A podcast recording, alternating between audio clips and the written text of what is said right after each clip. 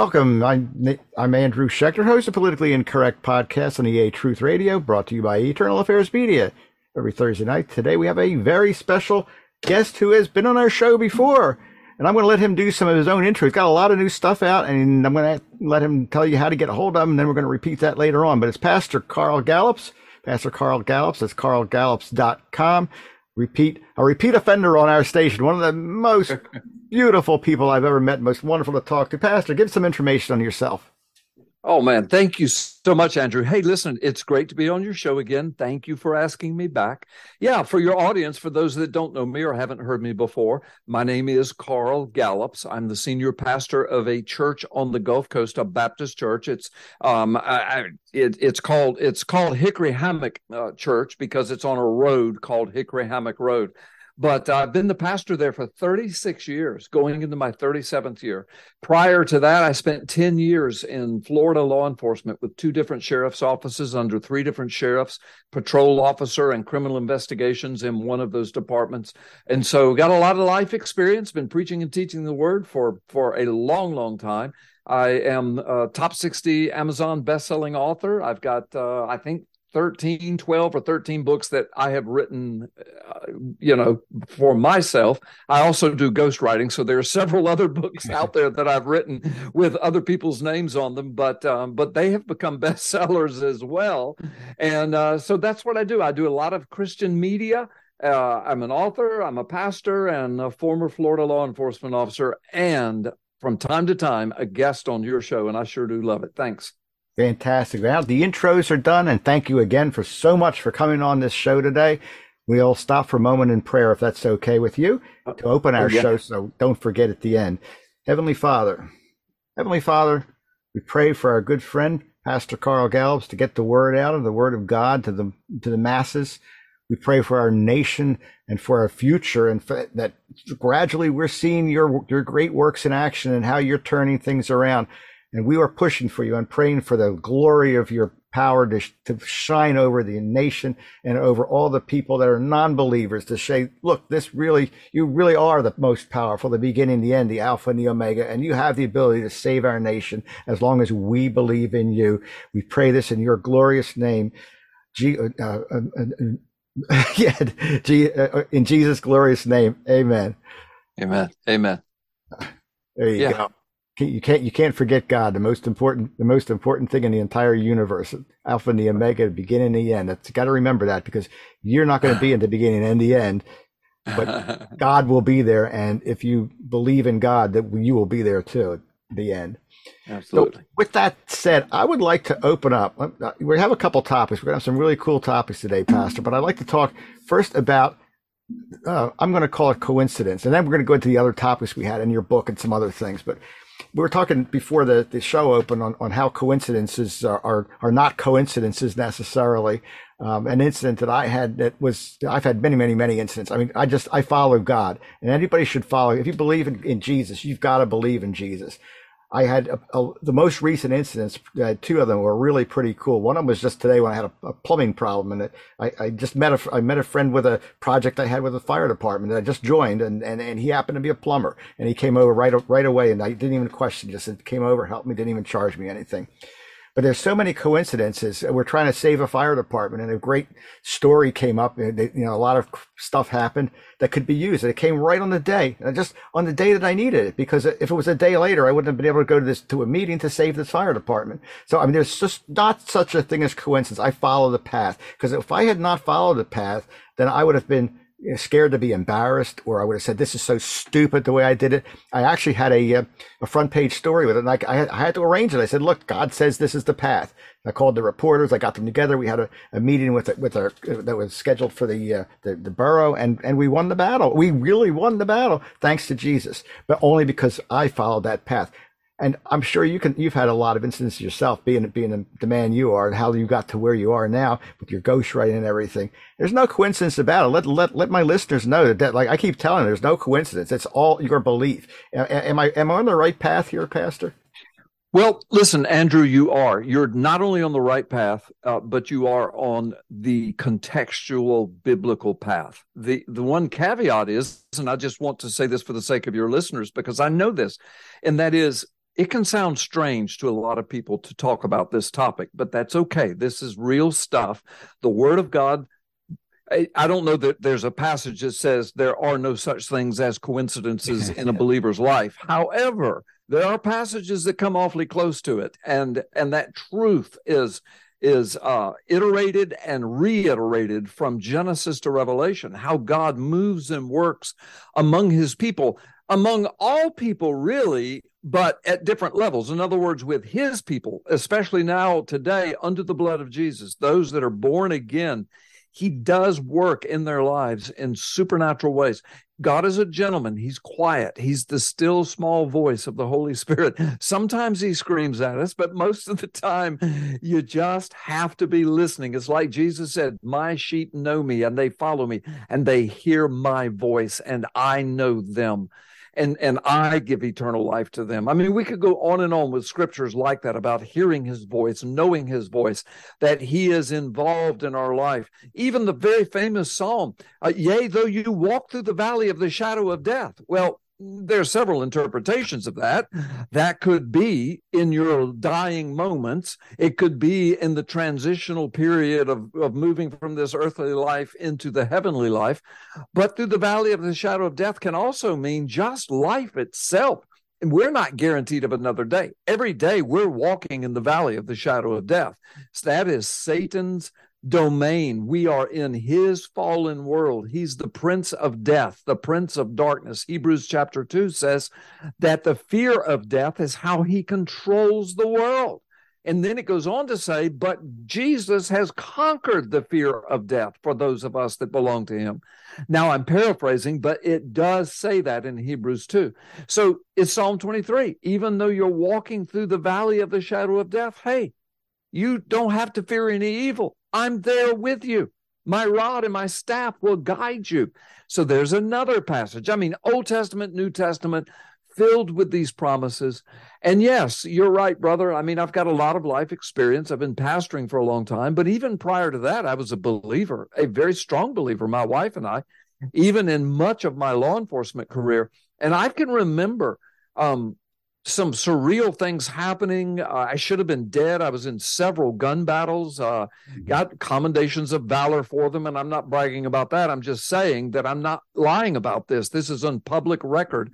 Um, and know, I went into a burning apartment complex and pulled a bunch of people out and got all kind of awards and accolades for that. Wasn't trying to, just doing my duty. But the point I'm making is in the midst of all of that, I had several witnessing opportunities because my fellow officers around me for years would notice this stuff and and i had several of them. One guy said these exact words. He said carl it's like you're walking through bear traps every day and they're set for you in some other realm in some other dimension and he's speaking of the demonic realm. He said they're set for you but you walk right through them and we see it. Some of us we can see that now, I don't want your audience to think that I think I'm Superman or some superhero. I'm not. I mean, I battle the same battles everybody else does. Look at all the disciples. Look what they went through. Look what Jesus went through, of course, for us. But the point is, if you are a believer and you're just trying to be obedient, you don't have to be a Superman. Serving the Lord, having his interdiction in your life, interjection in your life, it is not about being it's not about perfection every single moment of every single day, but it is about direction. And I tell people that all the time. In other words, at the end of my day today, I may look back and say, wow, I really blew several things today. Lord, please forgive me. Please forgive my imperfection. However, Lord, I don't care how far off I was today. I'm still serving you tomorrow and the next day and the next day. It's about direction. I use this example, uh, Andrew, from my own life um, as a pastor for now going into my 37th year. Imagine all the Sunday mornings and Sunday nights and midweek services and Monday night Bible studies with my men and conferences and media, stuff like I'm doing right now, over and over and over for 36 years, week in, week out thousands and thousands and thousands of times that I have stood behind a microphone or a pulpit or a camera broadcasting to the world and said, Thus saith the Lord. And and you know, and so I asked people, how do you believe, don't you believe that there are sometimes I just didn't feel like it? sometimes when I'd had a bad day, sometimes when maybe even my wife had a few crosswords to say eh, my wife and i to each other uh, kids growing up and had a bad day with them sometimes. Uh, don't you imagine there have been times when i've been attacked trashed lied about cursed out uh, you know threatened and then right behind that i've got to get up and thus saith the lord put a smile on my face and tell others about jesus. Yes many many times. That's what i mean it's not about every day being perfect. It's not about pulling back your, your shirt and seeing a big S on your t shirt for Superman. It's not about that. It's about getting up every day, going through the grind, mowing the grass, paying the bills, educating the kids, uh, studying, doing whatever you got to do for your your work and your job and your livelihood, making the money, bringing home the bread and the bacon, and and in the midst of it, understanding the times we're living in, know God's word as best you can in proper context, and share it whenever God opens that door, and He will. Um, that's what it's about. It's not about moment by moment perfection. Our faults, our sin, our imperfections are covered under the blood of Jesus. Now, that's not a license to sin, Paul says. Very, he's very, you know, clear about that because sometimes our own stupidity tails behind us. We might be forgiven of it but sometimes we we we do things that hinder us in our ministry it, it sidelines us etc but it's not so much about trying to beat yourself up if you're not living in perfection every single moment but it's about direction.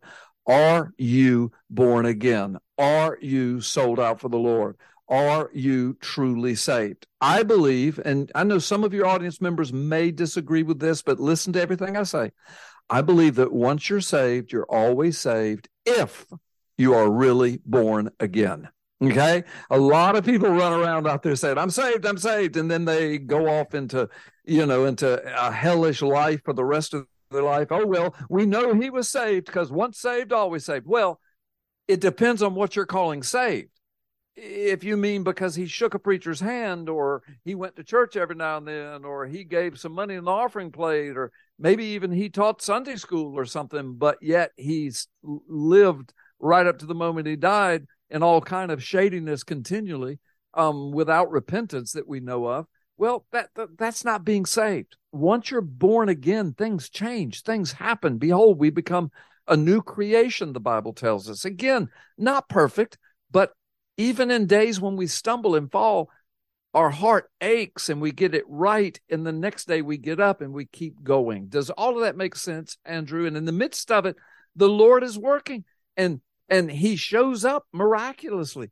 Listen, in, in, in my years of ministry, I've written about these, so it's out before the world. So I want your audience to know I'm not just making this up out of my back pocket. I've had several angelic encounters. I've had several supernatural encounters. Now, listen, in 36 years of ministry, it's only happened two or three times. So it's not like I walk with the angels every day mm-hmm. or anything like that. You know, it's just that God has intervened in my life and I've seen it. I mean, I've, I've, I know what I'm talking about. Not only that, but the answering of prayers, opening of doors that I could have never opened.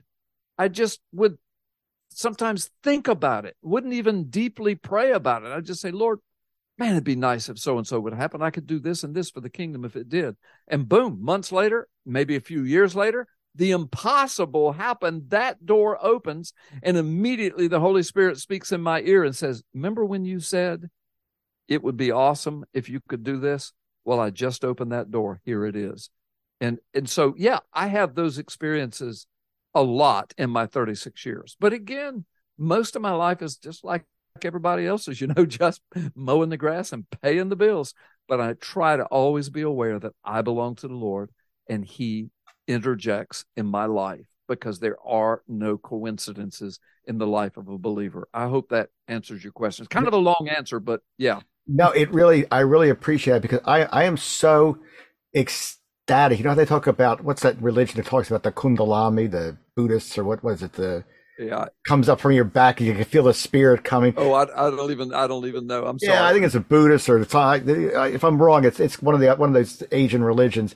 But Yeah. I I've gotten that feeling so many times. I mean, I have got I have felt Jesus, the power of Jesus, just by following. You know, when I when I when I ran for the for the for the delegate, I it was funny because my my life would not be where it is without Jesus, without God, because Yeah. I follow that path, and each part of that path, it's like the butterfly effect. If you take what God gives you, then He'll give you the next step. The, the the piece that you need for the next step has come in the previous step. But if you don't follow that path, you'll never get there, and it'll be a much more difficult path when you do get come to believe that. But I mean, I, I went in. I had a friend that said, you know, you ought to you ought to. Uh, Go in and become a delegate for Trump. I said, well, how do you do that? And the time it wasn't very easy. I mean, you can put your name on the on the ballot, but you actually were going through um, up in Alaska when the, the, uh, uh, they were running it from up there, and it was really difficult. And so I, you know, I, I don't really need to do that. And it was funny because I went to a GOP meeting. I had all my forms I was going to fill out. You got to fill out to get your petition signed, and it was the day. It was the day before. Now, now you got to understand. I, I know Donald Trump. I've worked with him, and and I, I, I helped he write him into a book that we were working on, and with a friend of mine, and so I know I know him really well. I used to live right near him, you know, right in the Philadelphia area I did some work for him. So I did, and he knew me, and he, he knew the lawyer. There was a lawyer that, that was involved when they, when he had his uh, issues with the with the Barack Obama and the and the, the citizenship issues, and my this lawyer helped Donald Trump. Anyway, long story, but I, I had the papers with me. It was like two days before, and I said. And, and God kept telling me, you, you, this is something you need to do because this man needs your help to get in as president. And I had con- connections all over the state, but nobody really knew me for politically. And I went into our to our meeting, our, our GOP committee meeting, and they said, "Are you going to run? Are you going to?" And they, well, we got good people running already. And but the, my, I had this in my back, and that you know Jesus is coming to me, say, "You're the one that needs to do it because you've got the power to do that." And I, you know, and I'll help you through it.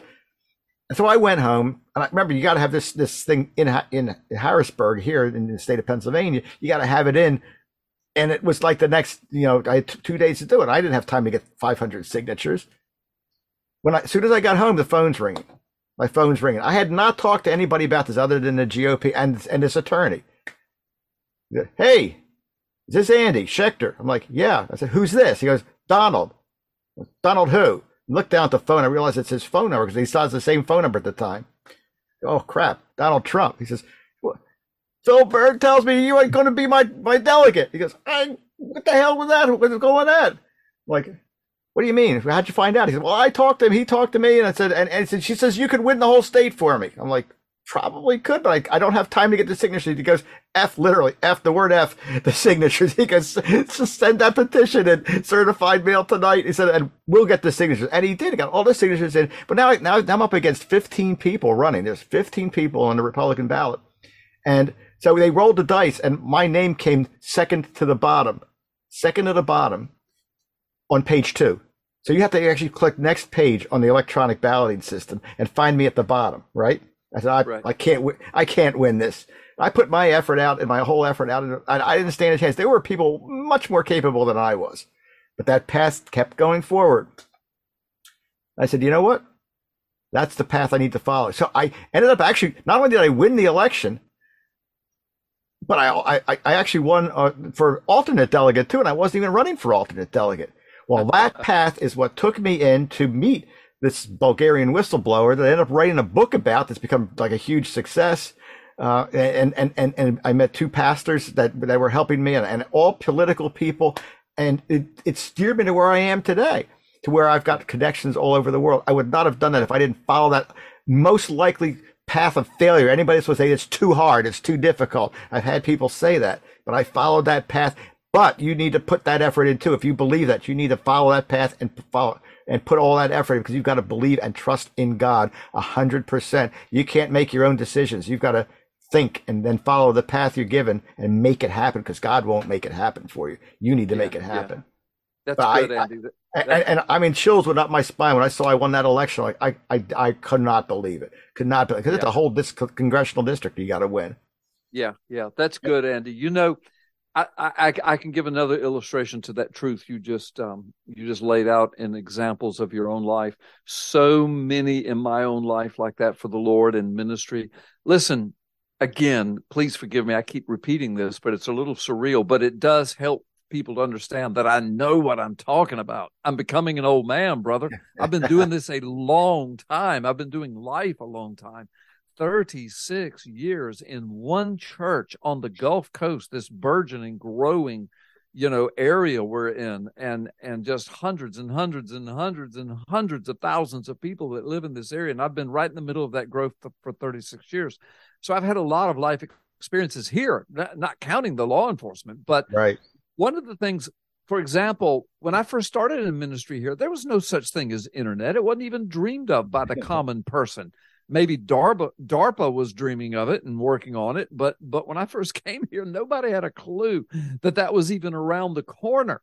Much less everything that went with it social media, cell phones, 24 7 communication information systems, the storing and, and archiving of information that's just more than the world has ever seen or done before, and it continues to grow. The libraries of the world are packed now on a screen on our desktop or in our hand on our cell phone. You, we, we, we've got the, you know, we can ask, uh, um, uh, these search engines, anything in the, you know, what's the weather going to be today? Boom. And it comes up, everything, every detail, and on and on and on. Okay. We never dreamed of that. Well, so early on in my ministry, I'd been there two or three years. The church started booming and growing. We were talking about building a new sanctuary because we were running out. We just ran out of room. We had already gone to two services and it looked like we needed three. So we started talking. Well, so all of a sudden, denominational leaders from around the state and around the nation started calling and they were saying, okay, okay, we want to help you. We want to help you. Well, they didn't want to help us. It turned out they were looking for people who were quote successful and they just wanted to tag along and then tell people that they helped us get there. And i smelled through that. But the thing is a, a, a thing that god taught me that has become a part of my life now and i tell to other people is an answer i gave to one of those guys. And I, I just I thought I just made it up and I thought, wow, how smart am I? Until I realized it was biblical. And then I've been preaching it ever since, and God has blessed it. And that is this. So this denominational leader called me and he said, So what's your goal for 10 years from now? And I said, What do you mean? He said, goal for your church. How many baptisms you going to have next year? How many people you going to have in, in, in, your church services next year? Uh, how, how, how big this? How big that? How much are you going to give to this? How much? I said, whoa, whoa, whoa, brother, whoa. I said, listen, I thought I was in the ministry. I didn't know I was running an American corporation. And I said, I, it, I understand it's okay to have dreams and visions and goals but for me to arrogantly sit here and tell you what I am, I, Carl Gallups, am going to do in this church and ministry 10 years from now and write them down and make them happen somehow like it's ordained from heaven just because I've put it on paper. I said, I, I don't live my life that way. He said, Well, how do you live it? I said, Here's how I live it. I said, I try to be faithful today, to be faithful where I am today to the best of my ability with God's help. Then I get up tomorrow and I do that again. And I do that again the next day and the next day until 10 years from now, I find myself right where God wanted me to be 10 years from now. Now, that sounds trite and it sounds almost cliche ish, you know, be faithful where you are. And then, you know, 10, 20 years from now, you'll be right where God wanted you. Except, and it sounds easier to say than to live. But in the meantime, all of this technological explosion occurred. All all manner of technological um, uh, assistance to church and to ministry and to my life. Everything started flowing in over those years, and in the meantime, I was just practicing that. I was just being faithful, and and and so one, like you were saying a moment ago, one thing led to another thing that led to another thing that led to another thing. I, I can remember 9-11 happened, and then the next year, the county commission since I was a new pastor in town and had been there a few years, they asked me to come to a 9 11 memorial service. So I did the next year. But the owner of the largest radio station on the Gulf Coast was there. I didn't know that. There were hmm. 500 people. He heard me speaking and preaching and teaching. Next thing you know, I'm getting calls from him. I, I need to have you on the radio. Well, it was a secular radio station. I said, I don't want to do secular radio. I, I am a pastor, a preacher, teacher. He says, you can say whatever you want, man. Well, you need a show of your own. Bottom line is he puts me on. It was a 5,000 watt station back then, which was the largest in our area, but the area grew, hmm. exploded with growth. He went up to a 10,000 watt station. And I think then a 25 or a 50,000 watt station. I grew with it. Then live streaming came about, internet came about, then live streaming. Then I started going all over the state. And then people all over the world were tuning in. I built websites, all of that technology came about. People started coming before long. I had a worldwide audience with a 22 year live show, which introduced me to a world of personalities. And so I wrote a book one time just for my hmm. church. I was going to self publish it. But one of the guys that was calling my radio station to get me to get guest on, I've interviewed I've interviewed some of the most famous people in the world on that show over the years just because people heard about it and so they were calling. And and I wrote this little book that I was going to self-publish, but a good friend of mine was reading it just to, you know, edit it for me and tell me if he thought it was good. He turned it into a major publisher back then, the same publisher that Bill O'Reilly was using and a couple of congressmen and senators. The publisher called me and said, Hey, we want to publish your book. I said, yeah. What book? How'd you know I was writing a book? And so they told me that this friend of mine had given it to him. I didn't even know he used to be a publicist. They told me right. So then they published me. The next thing you know, I've got a top 60 Amazon best-selling book on my hands. It puts me all over TV and radio. That put me all over prophecy conferences and Bible conferences. Donald Trump's first rally in January of 2016 they had heard of me. They asked me to open his rally for him. And on and on and on and on it went, which has increased my ministry all over the world. And I don't want to bore your listeners. I could go on for hours. But the point being, it went right back to what I told that guy that day. I'm just going to get up tomorrow and be faithful where I am. And we'll see because God is the only one that knows what's coming around the corner. We don't know. We had no idea about live streaming and websites and internet and 24/7 communication and and eh, we had no idea of any of that. How in the world is a presidential candidate going to know a country preacher in 2016 that used to be a cop and ask him to do his conference i mean open his campaign? How how how would a presidential candidate how would that ever happen to somebody like me? That's just one example and but is is just that's how god works. Andy that's how he works. His his word says that. Right. acts chapter 17 let me give you another verse. Paul is preaching to the athenians and he's saying to them look god the creator of everything he has set the times and the places where people should live and he does this so that people will revere him. Andy that means that you and i did not just coincidentally meet and get together and we do shows together from time to time. God knew from the beginning your life, my life, and how he was going to put you where you are, me where I am, and eventually bring us together as we were just being faithful to him. He would bring us together.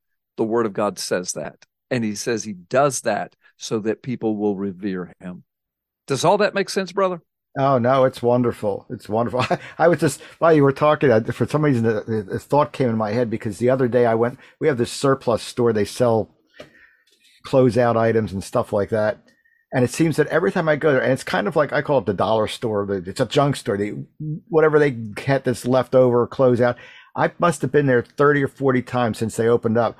And if I need one item, no matter how obscure it is, if I need a computer printer or a shredder, the other day I went in to get a they get a power supply, one of those European converters. I wanted a huge, big one. You know, nobody sells them. They're, they're giant, and nobody sells them. I walk in a, in a store, uh, and I, am like, I hope they have one of these. I walk in a store, bang, they're sitting right there. I go, praise Jesus, because yeah. there's no way that that was in that store. That's just crazy. It's yeah. every time I go yeah. in, and the next time I go in, they don't have any of them. So it's not like they had a stockpile of these things. I mean, it's just crazy. And that's that's what you get. The more you follow the the path of God, the more you follow what Jesus tells you to do, the more those quote coincidences are going to happen to you because God's going to take care of you. He really is. I mean, Yeah. I'm just shocked with my life looking back at it, how many things have, Yeah. have totally come true that I never would have expected, I only know, because I I, followed it. And people I tell know, me brother. you're going to get so you know stuck with that. You're going to you're going to fail. You're going to it's not going to work. You can't. It's impossible. You can't do it. You know, let, let me tell you something. My, my my parents told me to go to Drexel University, get a degree, go out and become an electrical engineer because I because I like to play with wires. I hated college. I despised college. And you know now I got a ministerial degree. I don't have a I don't have an engineering degree. I got, I got that later in life. But from the start, I said, you know, God will will will will, will, give me the path. And I I'm telling you, I don't even know how I did it. But from with no college degree, none.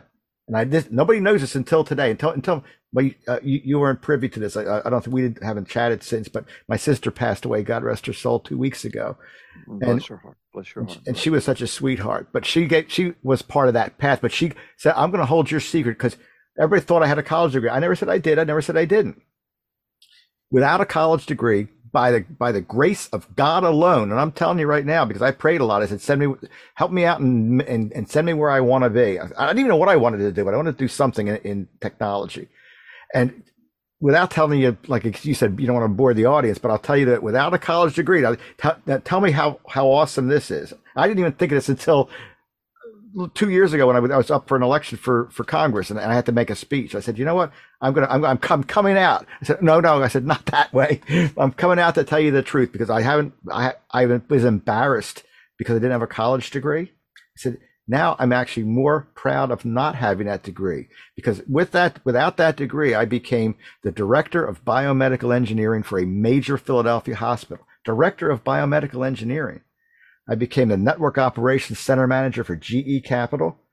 And I was also an, an, an, a, a, a senior level process engineer for Siemens Energy and Automation, amongst other things I've done in my life without a college diploma, just by praying to God to steer me in the right direction. How's that sound for Right. you? That's incredible, isn't That's it? all. It is incredible. And I knew a little bit of this, but I don't know if I knew whether or not you had a college degree, but I knew some of your background. So as you were talking, I was thinking, wow, that is amazing. And that's what God can do. And, and again, listen, let's go all the way back to Psalm 23. Remember when I said, even though you walk in the valley of the shadow of death, you don't have to fear evil because God's with you. That's He's right. leading you. He's right. guiding you. Watch this. Start Psalm 23 all over. The Lord is my shepherd, I shall not want. He will make me lie down in green pastures. He will lead me beside the still waters. He restores my soul. He leads me in Leads me. paths of righteousness for his namesake. What does that mean? It means he'll make all of these connections in our life like he did for you, like he did for me, like he's doing for you, like he's still doing for me. And it's for his namesake so that we can sit here and give him the glory, give his word the glory, give the gospel message the glory, get right with your creator, walk with Jesus, come under the blood, get born again because the Lord wants to interject himself in your life because he loves you. And so he leads us in those paths of righteousness for his namesake, but only if we're truly born again. And then that way we are his sheep, and our sheep hear his voice and they know him and they follow him right. and he speaks to them. They listen to him. So anyway, even- it all works together. I mean, the scriptures are very clear about this. You you can't say you had good things in your life. You can't say you had bad things. You had what Jesus gave you and what the path was given to you. You know, my Yes. parents died when I was very young, and I, Yes. I and I and I, I was very sorry to see them go. And but they, you know, with that I got their knowledge, and I was pushed out. Now, I didn't want to see them pass on, but you know, sometimes sometimes you got to lift that veil. Maybe there's other things that might have happened to them. We don't know what the path would have been if our friends and families uh, survived their you know their their death or their injuries or whatever. I, I my whole path right now, where I'm at now, started with a car accident in 1974. They thought I was going to die. Um, my sister's car ran off the road into a tree, t- cut the tree or the telephone pole, cut it right in half. And they, I could hear, I would, I could hear, I couldn't talk, and I could hear him saying that he's going to die, basically. And you know that was the start. And the, the fire, the firefighters came and, and cut me out. And I remember them cutting me out of that vehicle. And from that point, I said, you know what? I'm going to become a firefighter because I want, I want to give back. When I got into that, I said, you know, these firefighters need ministering And that's how I, I ended up in a ministry. I, and it was just a, a, a, kind of homespun thing, getting people together to pray on a, on a Sunday morning together. And little by little, we I started a, ministry for you know I got my, my uh, education for ministerial education and and started a, um, a my own ministry for primarily firefighters, police, and scientists who are the most evil things on the planet these days. They're trying to put God out of the world, and yet that stuff they tell you makes no sense whatsoever. God created makes sense. You know, coming out of a big bang, a little pinhole this big, and a boom. No, that doesn't make any sense. That's just stupid. But you, eh, but you can bring them back into that, and and you can use that to your advantage. And and and, I, and we had a great, you know, really really great run on that. And I haven't really done that lately, uh, since I moved up here, but it's my I wouldn't be where I am today eh, at all. I wouldn't be married to my wife. I wouldn't have my kids. Nothing would have happened if I hadn't gotten that car wreck in 1974. So you think it's a terrible thing, but guess what? It's what steered my whole life from day one. Yeah, yeah. And again, when you belong to the Lord and you have that interdimensional perspective of life, in other words, we're just here for 70, 80, 90 years in this earthly realm if we're blessed. After that, life goes on. It just depends on where you're going to be in God's presence or out of God's presence, and that depends upon what you do with Jesus Christ. And once you have that that that perspective of life, then you can really live. Once you know that death is taken care of, then you can really live. Then you begin to look at life through the lens of the Word of God and through what God has been doing in your life, and and through that interdimensional lens and you look back that's where you see it brother. That's where you see it. You and i that's what we're talking about is how we see god's hand has been over our life guiding us protecting us. Doesn't mean we're superhuman. Doesn't mean we haven't made mistakes. It doesn't mean we're not going to make mistakes. It doesn't mean we didn't get sick. It doesn't mean we're not going to get sick again and eventually die perhaps.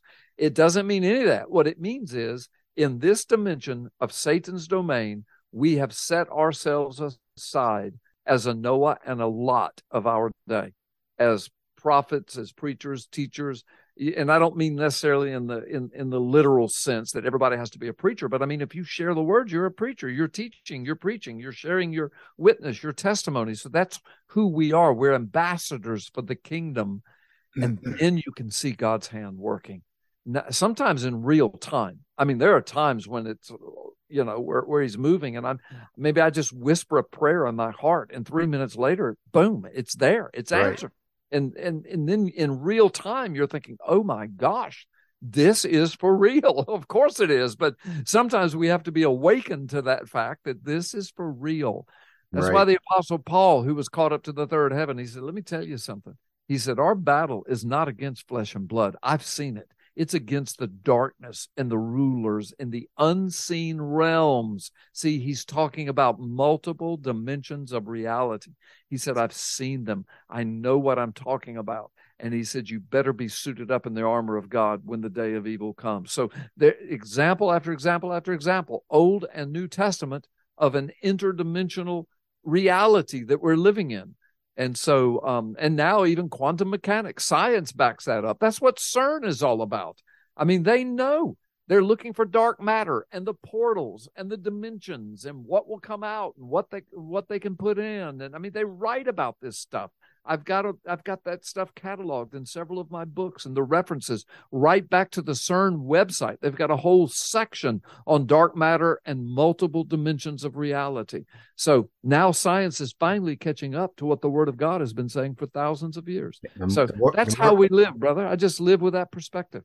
The more technology we get, the more we research that, the closer the the science comes to meet to meet religion. I'm, I'm gonna yeah. I'm gonna pause for a moment I, I want a couple other topics we want to talk to. So we're going to kind of shift gears, and we're going to use a kind of an intermission here to to discuss a couple things, if you don't mind. Good. Uh, one of the one yeah. I the ones I, I would like you to bring up your your new book that you have out, uh, okay. and also your your your uh, the re- relevant way the work the, the weekly thing that we're going to try to do with the eternal. Oh yeah, yeah, yeah.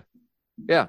Well, as always, Andy, I appreciate that. I'm not here to sell a book, but the reason I write the books is that so I'll have a lot of stuff to talk about uh, from the Word of God to people, and then I can refer them to the book to check me out because I've got references there. I don't pull this stuff, I don't right. make this stuff up, I don't pull it out of my back pocket, but I research right. continually and then I reference it. That's why I write the book. So I'll be glad to do that. Yeah, I'm I'm curious what what your tack is. I didn't have I was kind of blindsided. I didn't realize you had that. I really want to want to know more about it because it sounds interesting.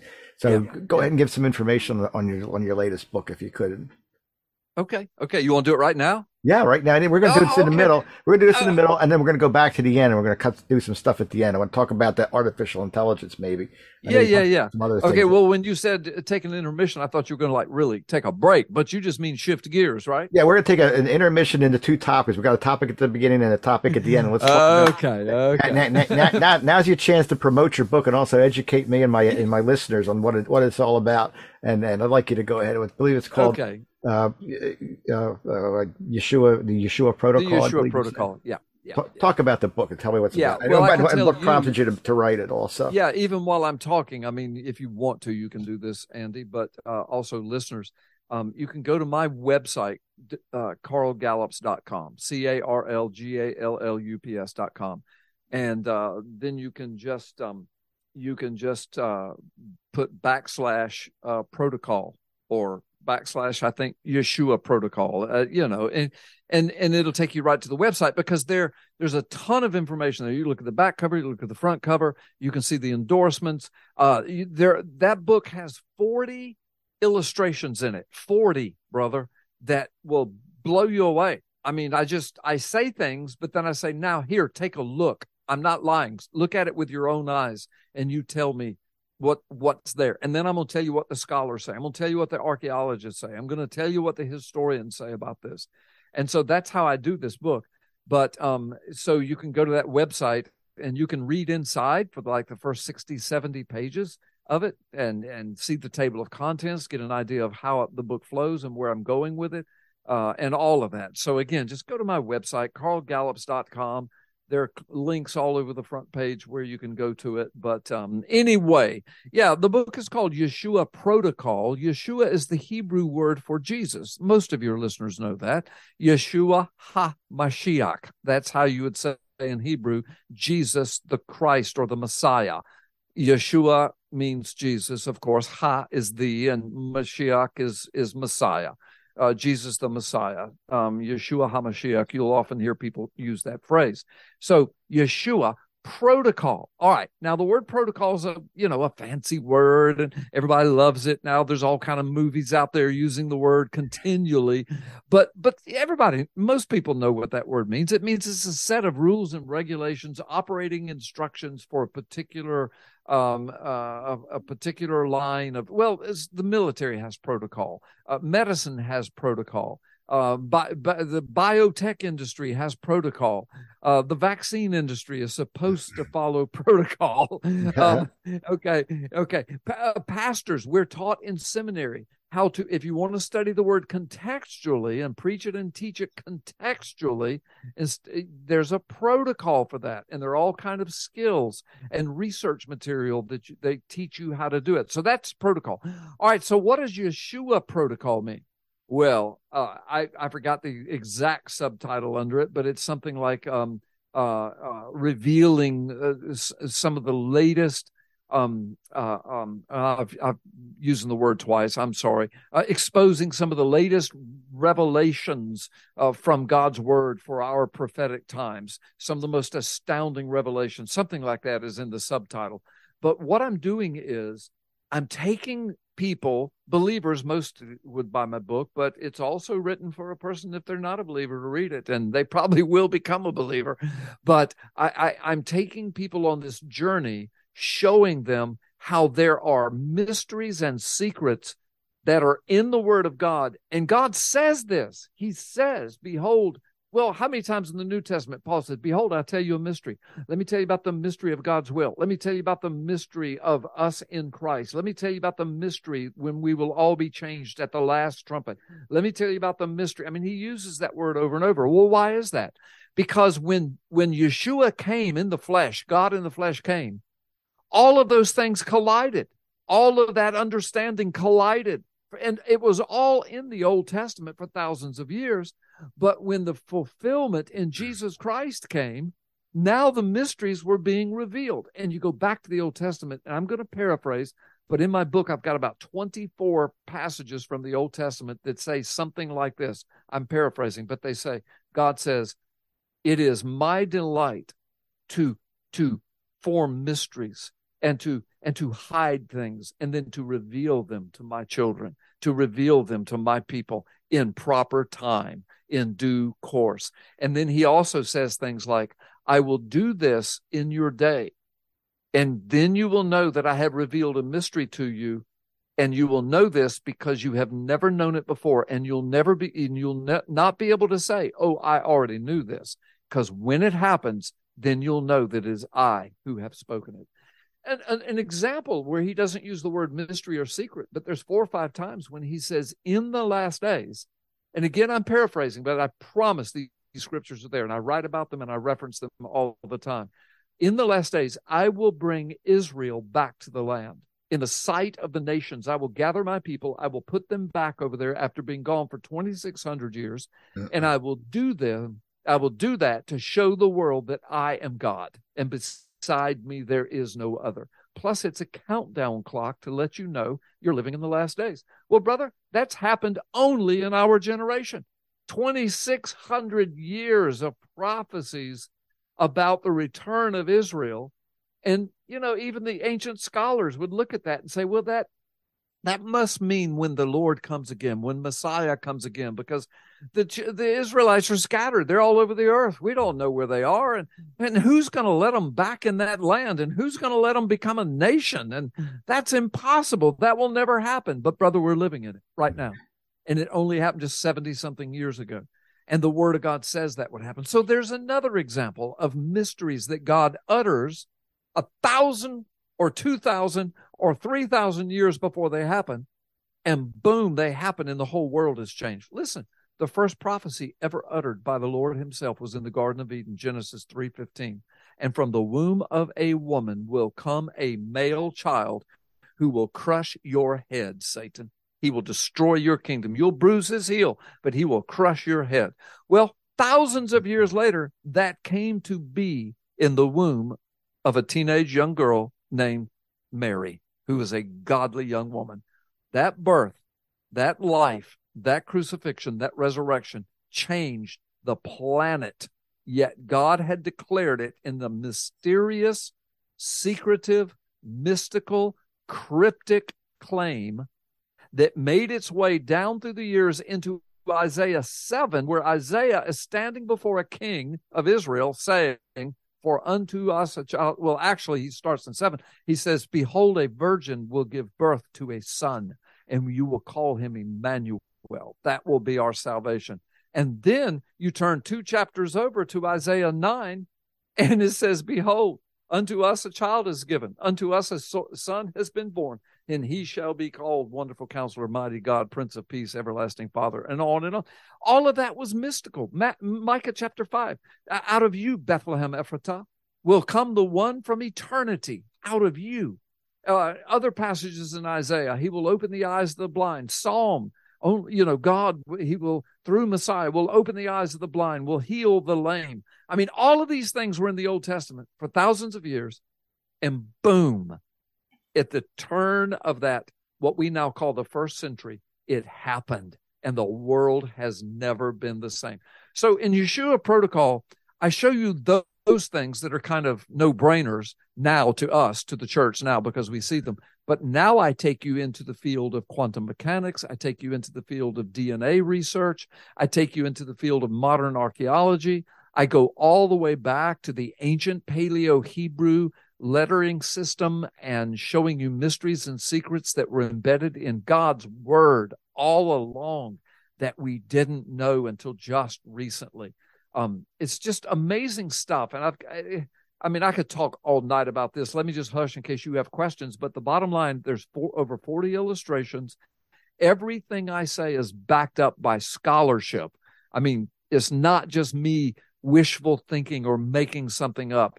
And and when I say something astounding, like let me tell you what's in the Bible, there's an illustration there, a graph, a chart, or whatever for you to look at, and you can see with your own eyes that I'm telling you the truth. Eh, that's really I'm I'm, gonna, now now you got me curious. I'm going to definitely have to check that one out. Everybody that's read it, it loves it. Everybody so far, anyway. I, I appreciate you bringing that to us. And uh, our, um, Yeah. make, for our listeners, be sure you go to uh, carlgallups.com and look that book up, uh, Yeshua, Yeshua, Yeshua Protocol. Yeah. Um, I'd also like you to talk today about this new project you got that we're going to be part of, I believe. Uh, the weekly, um, uh, again, I'm coming on this. I wasn't prepared for the show, and I know you are, so maybe you can talk about it. That's it. okay. Yeah, yeah, yeah. It's a weekly broadcast, a biblical broadcast. It'll be a, a 30 minute segment, about 28 minutes of teaching and talking. It's called A Relevant Word with Pastor Carl Gallups. Now, let me just tell your folks about it so they hopefully will want to at least give it a try. And I think once you do, you'll be hooked on it. Uh, but if if if you like this stuff I'm teaching right now about Yeshua protocol, and I've just scratched the surface. I mean, oh my gosh, if we have time, I can go into some deep revelations tonight, right out of God's word, that'll just blow people away. But I do a lot of that on this show. It's called A Relevant Word with Pastor Carl Gallups. I have a co-host. His name is Kevin King. You'll hear him introduce himself. He's a broadcast professional forever, uh, like 30, 40 years. He's a born again believer, but he is the general manager of the ADX Corporation on the Gulf Coast. They manage seven radio stations and two or three live stream stations all across the board AM, FM, live stream, digital stations, and also uh, the the number one country music award radio station. When they they win uh, the the the country music award every year for the past five, six, seven years is called Cat Country. People that listen to country music, they'll know what that is. That's a part of the ADX group. They don't have any Christian channels, but there are believers that work in that organization and they do have things like my show a relevant word with pastor carl gallups. I mean you know it's right there uh, it's airs on sunday mornings. The show i did for 22 years uh, that, with that group I, wound up finishing up with that group uh, was freedom friday with carl gallups and it was live and went all over the world. So so we've taken those shows and it's a brand new show called Re- a relevant word with Pastor Carl Gallups. There used to be an older one called Ask the Preacher with Carl Gallups, but we've updated everything. We've updated the music. Uh, we've got a brand new co host, got brand new topics, and it is just getting ready to go live on the Gulf Coast in the next couple of weeks. But in the meantime, I have sent your producer, Ray, I have sent him, I think, the first 20 shows, and we're going to be sending him more so that he can air weekly shows over your website, podcasting, and all of that. And um, so, a, a relevant word with Pastor Carl Gallups will soon be airing um, with, with your ministry weekly. That's fantastic. I, I can't wait. I can't wait for it. I'm definitely going to li- listen to those when they come on, and and I Oh, hope our, pleasure, our viewers of this and a lot. we got a lot of viewers for the year when you come on, Pastor, and I hope they'll see that and and we'll we'll join as well because I think that's it's going to be really cool. I'm just I'm so excited for you. Thanks, thanks. I'm I'm honored, man. I'm honored that Ray suggested it, and I said, "Yeah, heck yeah, let's do that." You know, I I can make that happen. So He's Yeah. got a lot of pull. I, I always thought of it. I don't want to say as a joke. I mean, I enjoyed it when he came on. I, I'll be honest with you. I never expected to be here today. I, Yeah. I had was doing this thing for Donald Trump. The Lord brought me to it and said, "Look, we got to get Trump in." And, and and Brother Ray was out there. He was saying, "Look, we, we need some writers to write some articles because he, he saw I was writing stuff." And so during all that campaigning and stuff, I wrote these articles for him. I didn't do a, a podcast. Then I I was like, you know, I can't write. Writing takes a lot of effort. I can talk all day. Like you can, I'm sure you can do the same thing. Writing, you've got to actually sit down and put it into, into words and perspective, and you got to publish yeah. it. It's a lot more difficult. you have to use proper grammar. You have to use proper punctuation. You Right. have to make it readable. Yeah, and yeah, it's got to be in order, world. beginning and end, and the middle, and a purpose, and all that sort of thing. Yeah, to write yeah. just a single article would take me a week to write an article for him. I said, "Look, I can't write for you anymore." He goes, Yeah. Did you want to do a ministry? Because you want to do a ministry. I said, "Well, you know, I don't want to get. I do my own ministry. I don't want to get back on a on a video ministry any, at, at this time, anyway." He said, "Well, how about a pod a podcast?" I said, "Well, you know, that'd be good for the election for Trump and everything. Let's let's do it. We'll try it." And my, my goal was that once Donald Trump was elected, we'd stop the podcast.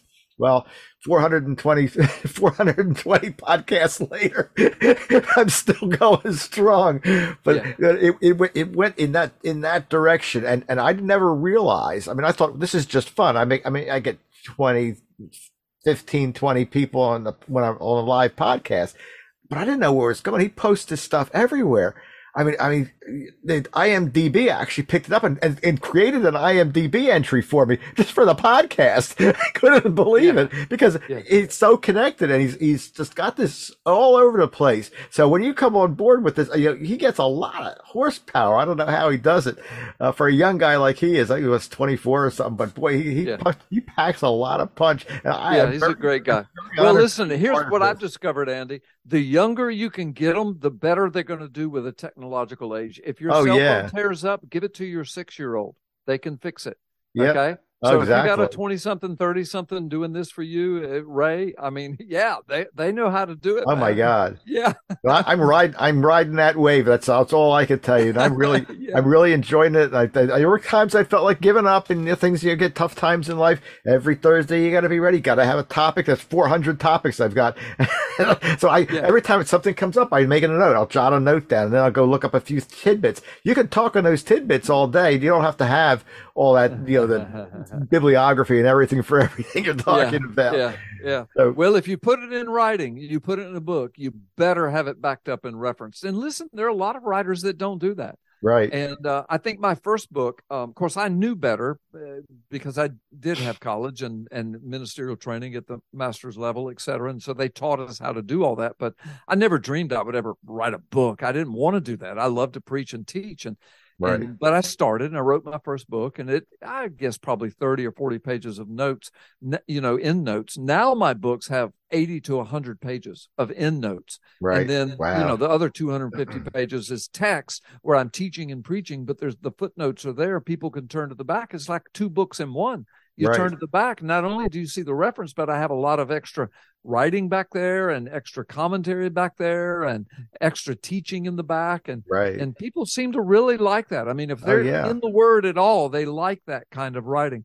And another thing I do is I don't try to shove stuff down people's throat. I mean, I'm passionate right. about what I believe but I will also talk about the opposing viewpoints. And right. I will actually put some of those in my book and I will actually reference them. So you can go back to that guy's website or the, that scholar's website and That's see the same thing why exactly, he opposes right. what I say.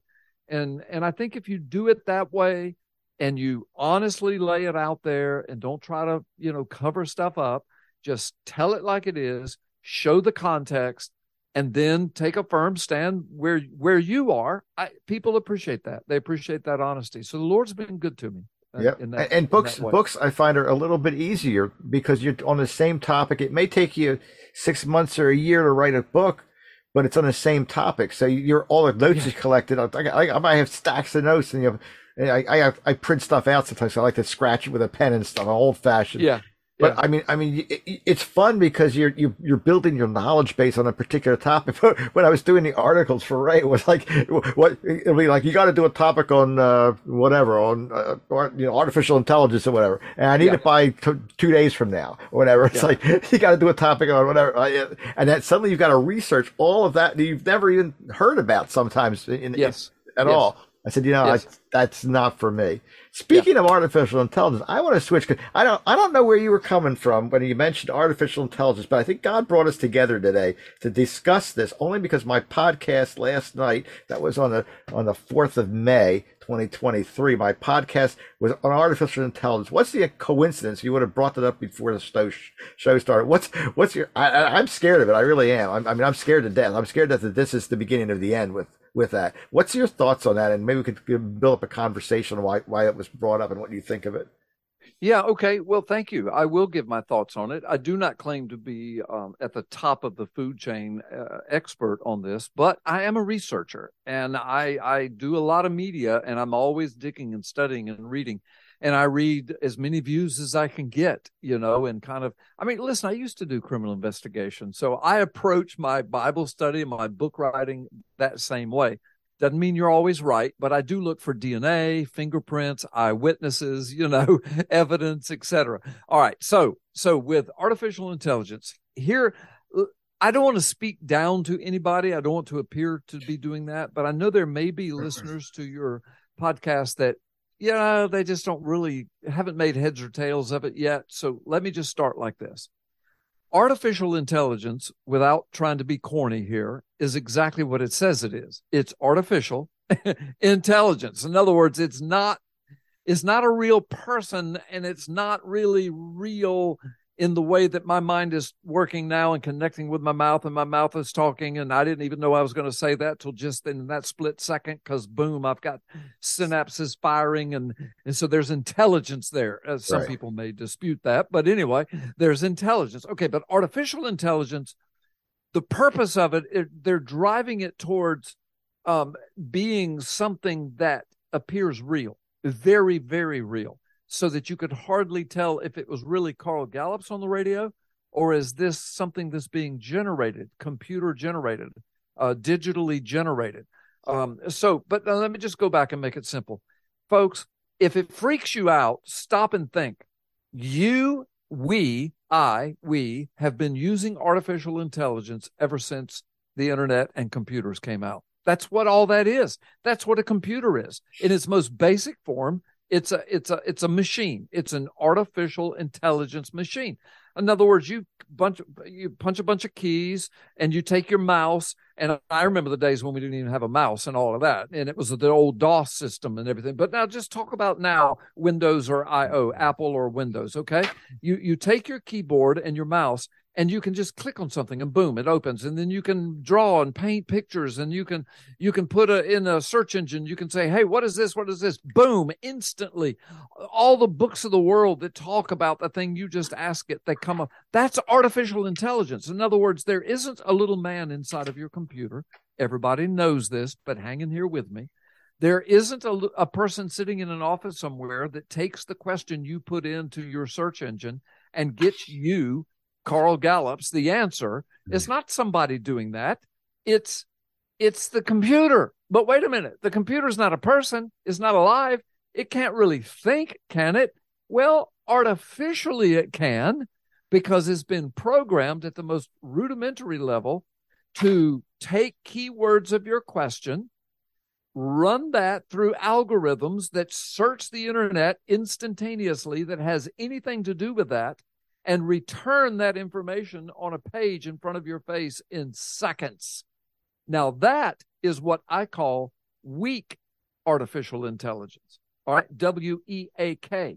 In other words, what we do every day with texting, emailing, um, Siri, uh, Alexa, uh, you know, Google, DuckDuckGo, all of these different things all of those things are artificial intelligence. All of the apps on our phone now. I can remember when they didn't used to be called apps. App is short for application. They used to be called shortcuts to programs, and now they're called apps because those apps do things. They work your camera for you, they listen to you if you want it to, they track you if you want it to. They answer your questions. Sometimes they'll ask answer questions that you didn't even ask your phone, but your phone is listening. Mm-hmm. And you can say something in your house, and Alexa in another room will say, The answer to your question is, and you know, we just live in a freaky world yeah. and it's getting freakier. Go ahead. I can stop you for one second because yeah what there's two there's two, this is what's my big topic on the podcast i wasn't I, I didn't even really think much about this what most of what you talked about right now is called automation where things are automated, where computers do great things with numbers. They can do whatever you want with numbers, but they can't, like you said, they can't think. That's where artificial intelligence comes in. The intel- artificial intelligence actually, actually has to be able to pass what's called a Turing test.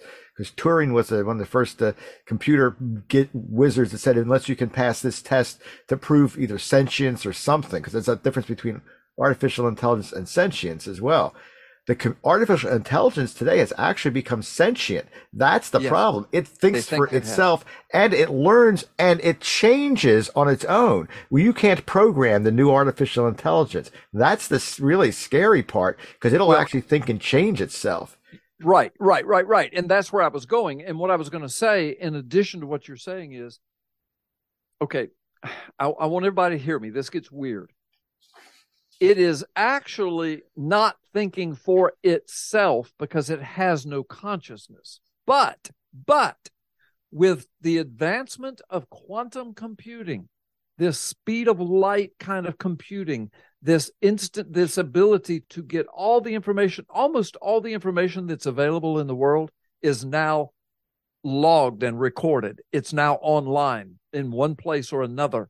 And so now all you have to do is gather up the information. So they build this machine. I'm going to use that rudimentary word, but they program it with algorithms to gather information under a certain protocol. There's that word. And that protocol has another protocol that tells it how to process the information. And that protocol that has a protocol has a protocol that tells it how to go further with adding to that information. And then that protocol that has a protocol that has a protocol that has a protocol has more protocols that tell it how to uh, appear to be thinking, if you will, or to be processing the totality of the information it gets to make it appear to the humans that that gum that thing is thinking on its own. Well not really but almost. It's simulating the human brain. That's why it's still called artificial. But it it's a it's a the simulation now is so huge and so big it's freaking people out that made it and that are programming it because what they're realizing is once you let these algorithms go and these simulations go and they start doing protocol after protocol after protocol after protocol and algorithm connection after algorithm connection. Before long they are actually running things. They're running businesses. They're running other machines. They're running our nuclear systems perhaps. They've just been talking about that in the news the last several weeks. They're running our biotech industries. They're running our information systems. And it's not that it's not some science fiction movie yet, anyway, where these artificial intelligence mechanisms all of a sudden live and breathe and their hearts are beating and they're and and you know because you cut open a human skull and it's just meat. It's just meat. And and and there's no hard drives there's no wires there's no batteries. There's it's, it's there's there's no computer up there. It's meat with electromagnetic chemicals that produce synapses that produce thoughts and dreams and visions and speech and thinking and what i'm saying right now at rapid fire. Uh, you know one minute ago i didn't dream i was going to say all of this but here it is because my brain is thinking well artificial intelligence can't do that yet. But the deal is it's looking like it might around the corner because of quantum computing and information storage that we've learned how to do at the quantum level of the atomic structure, as well as the microscopic level of the DNA structure. We're learning how to store information in like whole libraries, world libraries in a dot the size of a ed, the the pinpoint of a straight pin, a, a molecule, if you will, in a dot can store all that information. And once you teach something how to use that information through the algorithms you're writing, it can simulate simulate intelligence to the point you can't tell it from human intelligence. They think that's where it's going, and it seems to be going that way. And you made such a good point. I'm going to bring this up because you steered me right into this at this point. What I was going to add to that, you're absolutely right that it looks it's synthetic intelligence basically. You know what it's missing? The scary part. Number one, it's created by man, not by God. So it's right. not of this. It's not of God's it's world. Not it's not a man's soul. creation. Yeah. And the, but the scary part is it has no soul. It has none of God's grace as Correct. part of it. Correct and it's a scary thought because it could do what it wants. It will have no problem in, in putting someone to death or in driving someone's car off the road if it so feels that that's what it needs to do. Imagine if yes. you're driving down the road in your in your te- I shouldn't use the word a brand name in your automated vehicle, and there's a there's a you know a, a person standing in the middle of the road. The choice is to go steer off the road and you die, or the person dies. The computer's going to make that decision as to who dies and it's yeah. it doesn't yeah. care who dies. It, right. It's for the least uh, it, you know tragedy. Basically, it doesn't care about you at all. That's right. a really well, scary thing. Yeah, and there are algorithms. Look, we've already got. You can go on the internet on YouTube and look at robots, humanoid robots that have skin like a human. They have faces like humans. They have body and body movements like humans, and they're they're improving on it all the time. And they take these and they take them to malls and they put them in the midst of thousands of people, and then they film them kind of like candid camera, and they watch these people go by and they don't even know it's a robot. I mean, people just think it's another person. And sometimes the the the so-called robot will stop and talk to other people, and the people will just sit there and carry on a conversation, not even realizing that they're speaking to artificial intelligence in the form of a human. Now, if you can take something like that and continue to improve upon it with our ever expanding, exponentially expanding technology, and you improve upon its ability to gather information and produce what seems to be human like intelligence, then whoever is coding it, you are God to that robot and to the world that allows those things to operate. This is what these people, the people that are building the AIs, this is what they're screaming about because they're saying, look, you could take one of these humanoid robots. See, listen, China and Russia already talking. Whoever controls AI can rule the world. Oh, yeah. Because you don't have to have flesh and blood soldiers anymore. You can have these robots and robotics, but with intelligence of a human kind of, sort of, very close to running it. But but the question is, who gets to program it? So if you've got these things running around in whatever form they run around in in the future, and it's programmed to fire an AR 15 perfectly, precisionally, and then it's also programmed to kill anybody that even says the name of Jesus, then then brother, can you imagine the hell on earth? Well, that's what is sci-fi as that sounds that technology is now in our hands. And that's what the people who are inventing this stuff are screaming about right now. Musk is one of them, but there are many others. Even the guy that started AI, I can't remember his name right now, I read a huge history on him the other day. He's freaking out. He is freaking out. He said, I never, he said, I shouldn't have even hmm. started this. I knew when I was starting it, it would cascade. I knew it could come here. I never dreamed it would happen in my lifetime. Yeah. And here it is. So so that's kind of my primer on AI. We could talk about it for hours if you want, but that's that's kind of where you know. And, and what people, people, need understand. What people need to understand is that it, the government's going to control. It. They want to have that the cryptocurrency. Oh, yeah. I mean, I mean, China's already clo- very close to that. But imagine if during like the pandemic, somebody say yeah. you can't go out of your house. So imagine if you run to your car and now the car won't start because AI has turned all your car power off or sees yep. where you're going. You're walking in the street and all of a sudden the police show up because you're walking in the street and they know where you are. Or and the police are not real people. The police right. are, are AI. And, right. and it right. could be that the AI can shut your water off and your power off if you're not doing what the government tells you. Right. And they can go in and take your bank account money away if you're not doing what the government is telling you. See, and you think Mark Zuckerberg is, is uh, censoring people. Imagine what AI could do. It could just wipe oh, yeah. you out. All that information, oh, yeah. you, oh, you can store it all there, but nobody can, can retrieve it. Other yeah, we will long for the days of Facebook and LinkedIn and YouTube and, and, Twitter and all that because it will seem like romper room compared to what might come. Now, the Bible speaks to this. Jesus talks about that. Well, the whole Word of God talks about the last days.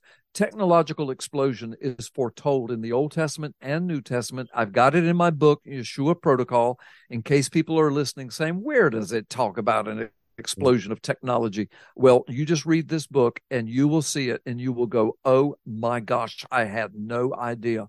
Yeah, God's word's been telling us these days were coming. We don't know how far it'll go, but Jesus himself said that people will die of heart attacks in the last days when they see what's coming upon the world. He says they will faint with fear, but that word faint in Greek means die. They will die and and it's like a fainting it's like a heart attack you know? I mean they're describing it in 2000 year old language but but jesus said that. And and and it talks about truth being thrown to the ground lawlessness prevailing and then technology. So look think of revelation 13 just think of this. I know we're running short on time but just think of this. So it talks about everybody in the world forced to take a mark everybody in the world forced to worship a certain person, or else you can't work or eat or buy or sell or trade. Everybody in the world will be uh, mapped, cataloged, uh, biometrically identified. Why? Because how else are you going to know if they took the mark? How else are you going to control if they can work or eat or buy or sell or trade? See, uh, and then it says, and then they caused an image to live and breathe and move. I mean, those things we look at those things now in Revelation. 20 years ago, you could look at those things and people said, We don't really know what this is. We'll just have to wait and see. Now, 20 years later, we read those things and we say, Oh, we've already, we're already doing this. We've already got the technology to do this. We we can do this, and if we can't do it right now, uh, in two or three years, we will be able to do this. And you know, it says, and and this one that has given the power of Satan, he will have the ability to call fire from heaven. Now, brother, I know that it could be something 10 times worse than what I'm getting ready to say. But we can already do that. And we're the first generation. Somebody sits in an underground bunker in Nevada with a computer screen. They're controlling a drone that's flying in Afghanistan that's being spoken to by a satellite. And a commander gives that computer operator an order. And then that is sent through the protocol of chain of command. It's sent to the satellite it's sent to the drone, and a literal, it's called Hellfire missile, is shot hmm. out of the drone and blows up a building, a city, a people, uh, a military conclave.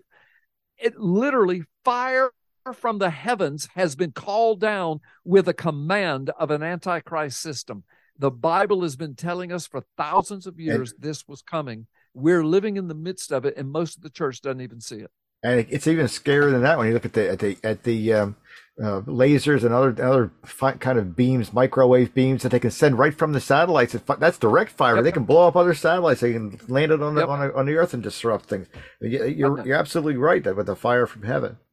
Crazy. Well, this is the exponential growth in technology that has come only in our lifetimes, and and used to be. See, we're the. I tell people this: we're the only generation now that can look at the stuff in the Book of Revelation and I can say these things I'm saying, and nobody laughs anymore. Right. I mean, even the naysayers, even the Christian haters, they don't say, "Oh, you're out of your mind." No, I'm not. We're doing all of this right now. Right now. If get a book, read a book. What do you mean? What do you mean you're making fun of me? Read a book.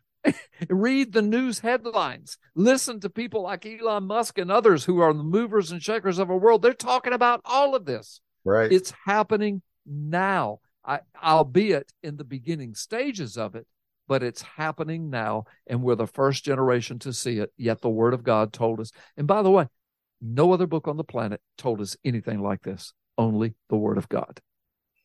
And Revelation says that they'll, they'll, he'll be able to speak to the whole world. And what generation has they? And, and people say, "Well, God could be everywhere and everything." That's true, but the, the, I think it's more uh, to the, the impression that we can At the human level. communicate across the world, which you never could do that in past generations. Now it's 24 7 live, 24 7, brother, all night long, all day long. Uh, we'll, we'll put this podcast up when we've completed it. You'll, you'll archive it and 24 7, it will be available to the right. world. Yep.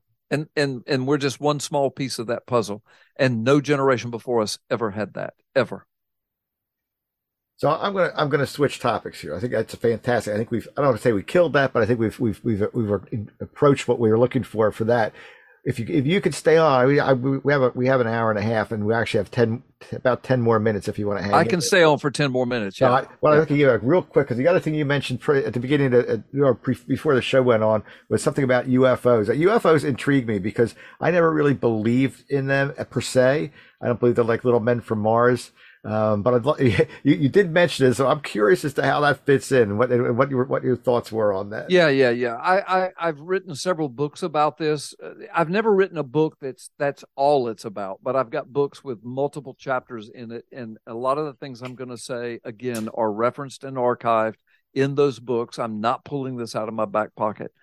Here's the bottom line: there are a lot of ufologists or uh, that are like on the History Channel, the UFO Channel, the the Ancient Civilizations Channel, and all of those that are now freaking out because they've been studying this, immersing their lives in it for decades, and they're now reaching these conclusions. I've got quotes. I'm going to paraphrase because I don't have these books in front of me. One of them is in the book called Gods and Thrones.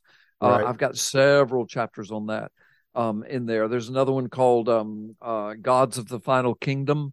Um, I've got several chapters on this topic in there with all of this stuff referenced.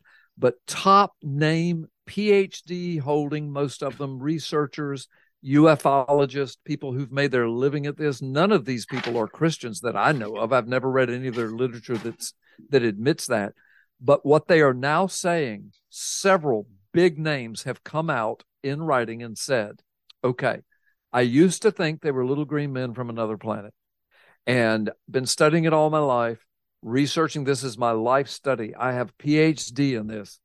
But now we believe these beings are real, they are interdimensional, they've been here forever, they've been watching us, they're still watching us, they are not benevolent, they are not of this world, they are not of this universe, they are not from other planets.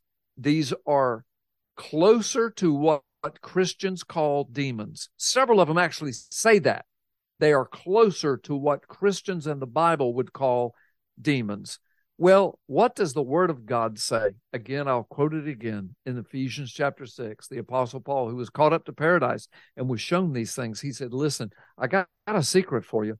Um, our battle's not against the flesh and blood that's on this world.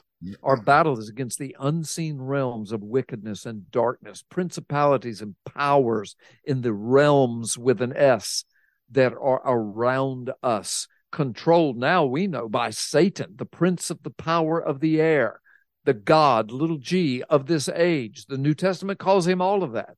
Uh, you know, so the man of lawlessness, uh, the deceiver, the liar, the killer, the destroyer. That's his. That's who he is.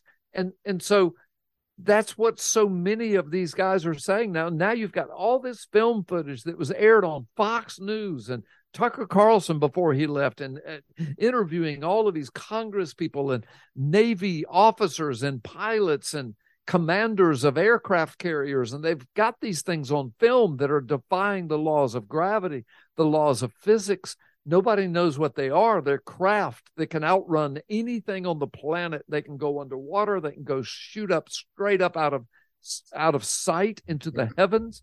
They're filming these things. Congress now has a committee trying to figure out are these things from other planets? Are they interdimensional? It are, is this something that technology, maybe our own DARPA is inventing, and they're just not telling us? They said, except that this defies all the laws of physics. And then they think, well, is it China? Is it Russia? Well, China and Russia are powerful. I'm not trying to disparage them, but they still don't have the financial or military um, power that we do. It's ours is rapidly uh, evaporating, but but it can't be them because we don't have it. We we're not even close to that. How can they have it? You know, they were just third world countries about hundred years ago or less. How can they have this and we don't? So so people are freaking out. Congress is freaking out. Uh, scientists are freaking out. And I'm here to tell you, I have believed from the time I entered ministry this is way before internet reading the scriptures and then reading newspapers about UFOs and people being abducted and all of that. I said back then, this is demonic. This is demonic. These are not little green men from other planets. And so I, I think we're living in those times when the world is fit, you know, getting ready. We're being set up, we're being groomed, brother, by the demonic realm. Jesus said the last days would be just like, these are his words, the days of Noah and just like the days of Lot. Well, Lot is in the middle of Sodom and Gomorrah. Well, here we are. I mean, we're transgendering kids. We're, you know, we're grooming our kids. We're changing sexes. We don't know what a marriage is anymore. We don't, people can't even identify what a female is. I mean, bigwigs, politicians, judges, Supreme Court judges, Congress people, ask them, stop them all over the world. There, there was a video yesterday, or no, it was today, from a British uh, Parliament member, a man. They asked him, What's a woman? He could not answer it. He fumbled all over the place and never would answer it. He was afraid he was going to say the politically incorrect thing. This is what's happening. There's an outpouring of demonic activity, doctrines of demons declaring truths that are not truth. Truth is thrown to the ground, science is thrown to the ground, lawlessness is prevailing. And right in the middle of it are UFOs. And our ufologists now, for the last decade, have been warning us of these days and saying, these are interdimensional beings. There's something to this that's very, they didn't use the word spiritual, but when they say it's what more like what the Bible's talking about, that's what they're saying. This is more spiritual than anything else. And so, listen, even our top scientists over the world, why do you think they built CERN? A, a, lot of it was you know the, the the hadron collider and understanding quantum mechanics and out of that came you know, MRI technology and laser technology and all that, but they also are fascinated by interdimensional beings and portals. Pastor, and, yeah. One, one, one thing I learned from being a scientist and a politician is that no government ever does anything for anything that's good. They do it for the scary stuff. They did it for the atomic bomb. They, they're doing it for for everything that that we don't want. Did it for the for the, the Holocaust, and the Holocaust, and the and, and and pandemic that might have been created by the governments, uh, and and and they do it all under the guise of of research for the good of mankind, and it just is not. Yeah. I, will add to your what you're saying about these. That's you're on the same path that I I I thought I was the only one to believe this, but you know I, have been doing some reading and uh, different books because I like to see ones that are a little more controversial, ones that aren't, and it seems that if you are a true Christian or a believer, then you're going to see UFOs. You'll see angels. You'll see crucifixes in the sky, Ezekiel's wheel. And if you're one of the evil ones that doesn't believe in, in Christ, you're going to see these, you know, UFO saucers coming after you and all kinds of other scary stuff, and you might get abducted. Uh, and it seems that it just seems that the ones that are that have been reported by believers are more of a of a Christian nature, like like like saying you're okay, we're going to save you. I don't know if you've heard seen that or not. There's a lot of these the big visions are either crucifix in the sky or angels, or sometimes like Ezekiel's wheel from the Bible. But they'll see those things, whereas non non believers see the more evil uh, things. What, have you heard yeah. of that?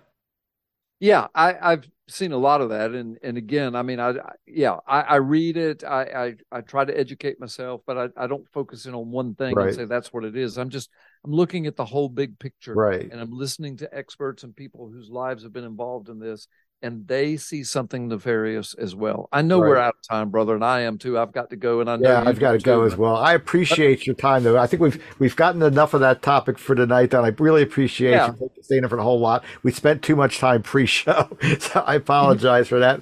We, but but it, has been a lot of fun, and we are always welcome back, obviously, and we'll have your shows Thank on. You in, thank in you, the futures. And without that, I'm just going to say God bless you and, and so much. Thank you so much for di- for giving it. Do you have anything in closing? You want to re- reiterate your website if you could, then we'll close. Yeah, I'll just very quickly. It's carlgallups.com. And listen, there's nothing more important than being right with your Creator through Jesus Christ. There's nothing more important. R- Romans chapter 10, 9 verse chapter 10 verse 9 says it like this if we would confess with our mouth that jesus christ is lord believe in our heart that god raised him from the dead we will be saved and that doesn't mean just saved uh, you know, to be with him in glory, but it means saved now and saved from the coming wrath of God because it's on its way. And so just I'm just saying, put your eyes on Jesus, keep your eyes on Jesus. For the church, people that are listening that are Christians, you don't have to be freaking out about all this. God has chosen us to live in these days, just like Noah, just like Lot. And so just chill, do life, mow the grass, pay the bills, educate the children, keep your head on a swivel, understand the times we're living in, and understand who we are. We are ambassadors for the kingdom of Jesus Christ. Thank you for having me on, Ray. CarlGallups.com, CarlGallups.com. You can find everything about me there, all my books, a lot of videos, a lot of my television and radio stuff, and your podcast and others. But anyway, thank you so much for having me, brother. Pastor, it's a true pleasure. And I'll just end with praise Jesus and stay safe until we meet again. I know you'll be back on our show. You have Thank a you. great time and, and, and, and pre- keep, keep preaching the good, the good word and you have a, and have a good night. Take care now. Thank Thanks you, again. Thank, thank, thank you, Andy. God bless you.